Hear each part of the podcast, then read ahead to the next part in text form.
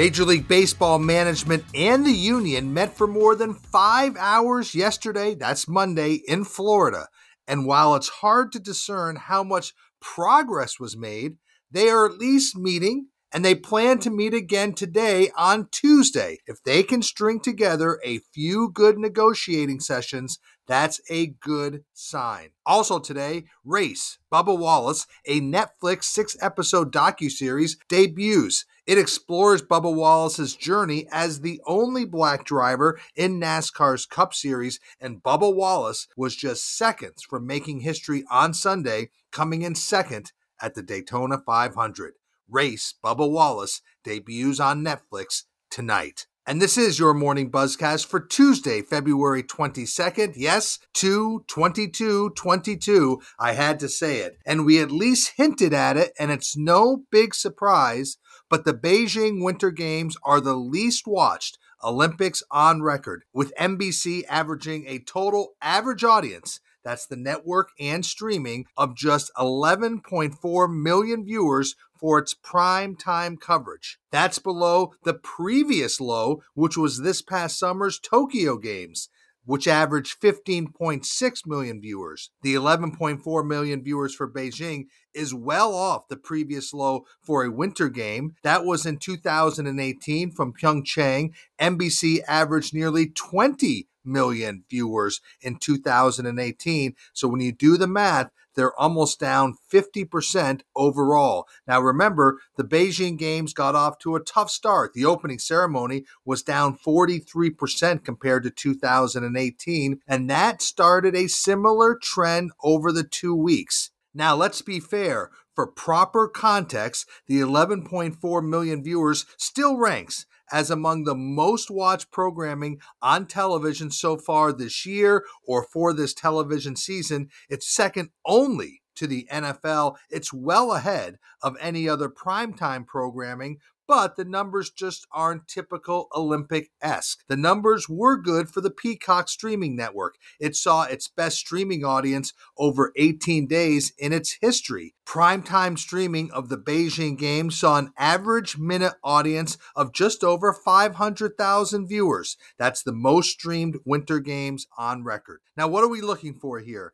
NBC officials have stated publicly that they warned advertisers of the potential for lower viewership. But we will be watching whether make goods will be delivered to advertisers who didn't receive the audience numbers they were guaranteed. So that's a story to be looking for in the next couple of weeks. But again, count NBC very eager to put Beijing behind them and look toward the promise of Paris in 2024. Shifting to some big news in women's soccer, which is breaking just this morning as we record this, the U.S. Soccer Federation and women's soccer players have reached a landmark agreement that will end a six year legal battle over equal pay. The AP is the first to report this this morning in a deal in which the women's team players are promised $24 million plus bonuses that match those of the men's team. So, in one of the biggest points, U.S. soccer has committed to providing an equal rate of pay for the women's and men's national teams, subject to collective bargaining agreements. Meanwhile, U.S. soccer and the women announced a deal that will have players split 22 million and U.S. soccer establish a fund starting with 2 million to benefit players in their post soccer careers. Now, the AP noted this morning this deal is seen as a win for the players and for U.S. soccer president Cindy Parlow Cone. It should be noted that Parlow Cone finds herself facing a re election battle for leadership at U.S. soccer against former U.S. soccer president Carlos Cordeiro, whose relationship was tenuous at best with the players. So, the big deal here today in women's soccer. More details as this story unfolds on sportsbusinessjournal.com throughout the day. More positive news around women's sports is that ESPN is sold out of advertising inventory for this year's women's basketball tournament. There will be 22 advertisers for this year's event, 14 of which are NCAA corporate sponsors. ESPN's Sean Hannity told our Terry Lefton that brands are starting to realize that women's sports attracts a very highly engaged audience and that it delivers good ratings and they're starting to see women's sports as a solid performing advertising vehicle. This year's women's basketball tournament tips off on March 16th and 17th. The Final Four is April 1st and 3rd. It's held at the Target Center in Minneapolis. Capital One is returning as presenting sponsor of the tournament. You also have big deals with Target and Unilever's Degree deodorants. They will be major advertisers throughout the tournament. You know, we all know how challenging a brand change is and how challenging it is to, I would say, introduce a new brand. And in Washington, Jason Wright and the leaders of the local NFL football team are finding a very, I would say, muted reaction to the new name Commanders. I'm a bit surprised as to some of the negative reaction to the name. A new survey from the Washington Post shows that close to half of Washington, D.C. residents have a negative view of the name Commanders, and only four out of 10 residents have positive feelings about the name, and only 5% of those surveyed claim to love the name Commanders. Well, let's turn the clock back because the Washington Post also asked DC residents which of the three names that the team has had since 1933 that they prefer the most. I was surprised to know that 43% of DC residents say they prefer Washington football team. 26% favor Commanders, and 22% say they prefer the name Washington Redskins. So, right now, the Commanders name may not be very popular, but I do think fans will get used to it and the team will play the long game here. Please share your thoughts on the name Commanders with me when you get a chance. You know, one issue we failed to talk about on the Buzzcast on Monday was the failure of college leaders to approve an expansion of the college football playoff. We talked almost all throughout 2021 that an expansion to 12 teams was going to happen.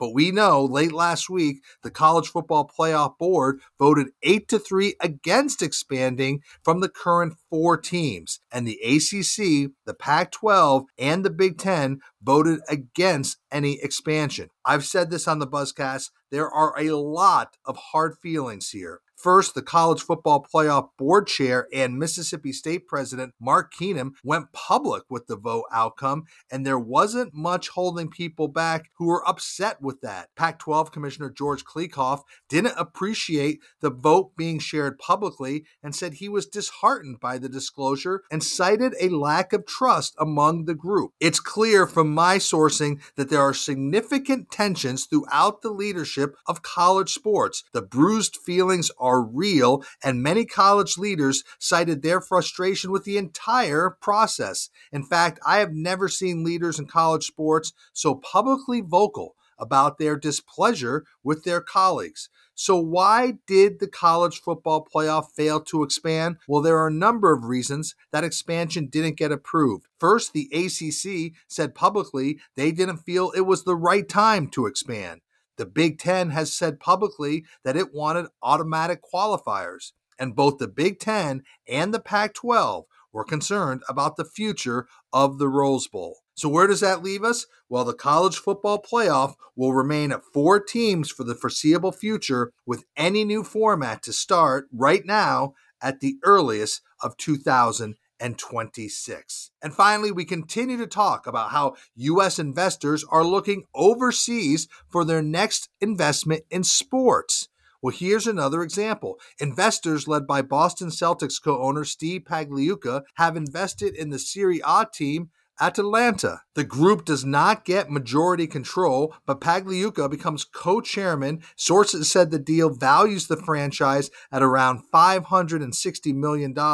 Atalanta reached the quarterfinals of the Champions League in 2020. So, U.S. investors, why are they doing this? They see a real upside in buying these clubs. They feel there's a lot of financial growth and Reuters reports that nine of the 20 top Italian clubs have some form of US based investment, and I predict we will continue to see more US investors look overseas to invest in sports properties. So that is your morning buzzcast for Tuesday, February 22nd. I'm Abe Madkour. Hope everybody has a great day. Stay healthy, be good to each other. I'll speak to you tomorrow.